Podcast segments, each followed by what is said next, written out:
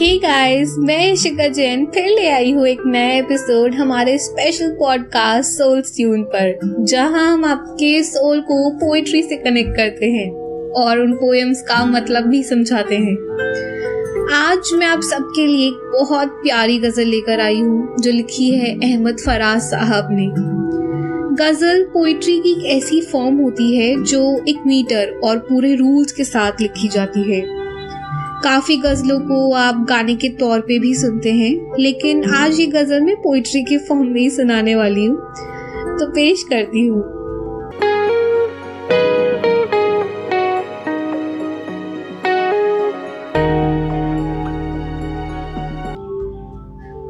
रंजिश ही सही, दिल ही दुखाने के लिए रंजिश ही सही, दिल ही दुखाने के लिए आ फिर से मुझे छोड़ के जाने के लिए आ। आ, फिर से मुझे छोड़ के जाने के लिए आ। कुछ तो मेरे पिंदार मोहब्बत का भरम रख। तू भी तो कभी मुझको मनाने के लिए आ।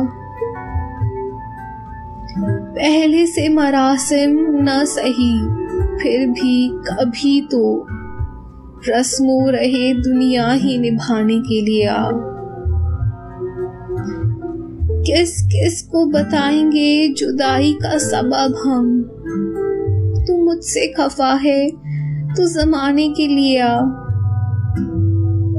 एक उम्र से हूँ, लज्जत गिरिया से मरहूम ए राहते जा मुझको रुलाने के लिए आ तक दिल खुश फहम को तुझसे है उम्मीदें।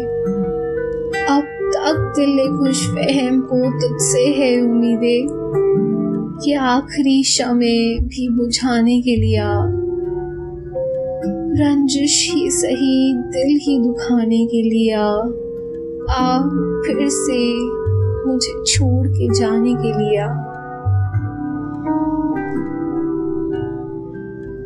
अहमद साहब की इस गज़ल का मानो हर लफ्ज दिल को छू जाता है, जिसमें एक लवर अपने पार्टनर को बुलाने की मिन्नतें करता है।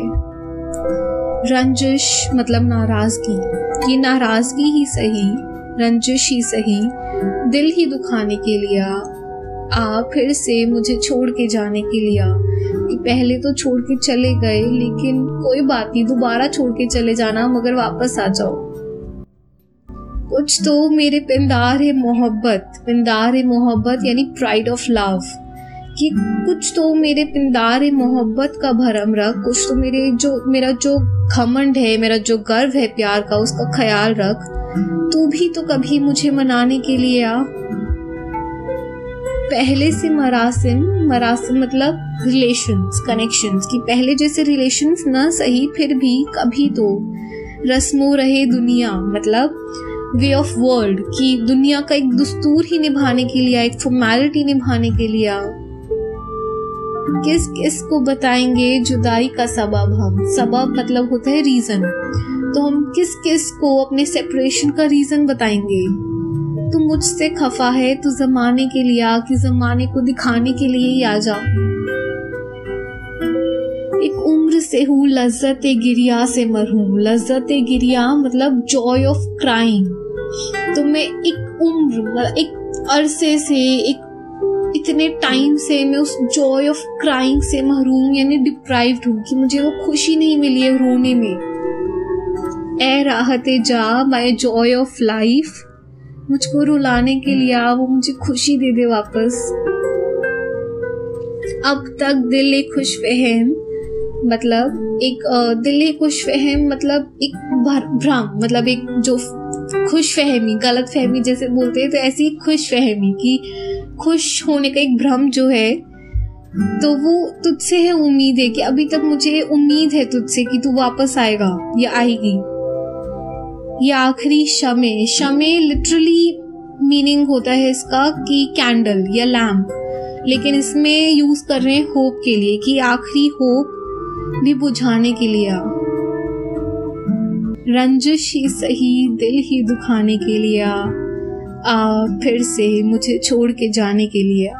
अगर एक लाइन में इस गज़ल का मतलब समझाऊँ तो वो ये है कि किसी की प्रेजेंस कितनी ज़रूरी है। वो चाहे हमें दुख दे हमसे नाराज़ रहे हमें रुलाए लेकिन बस वो हमारे साथ रहे। शुक्रिया दोस्तों, आप भी इस गज़ल का जादू दिखाए, अपने लव ऑफ़ लाइफ पे और उन्हें वापस बुला लीजिए।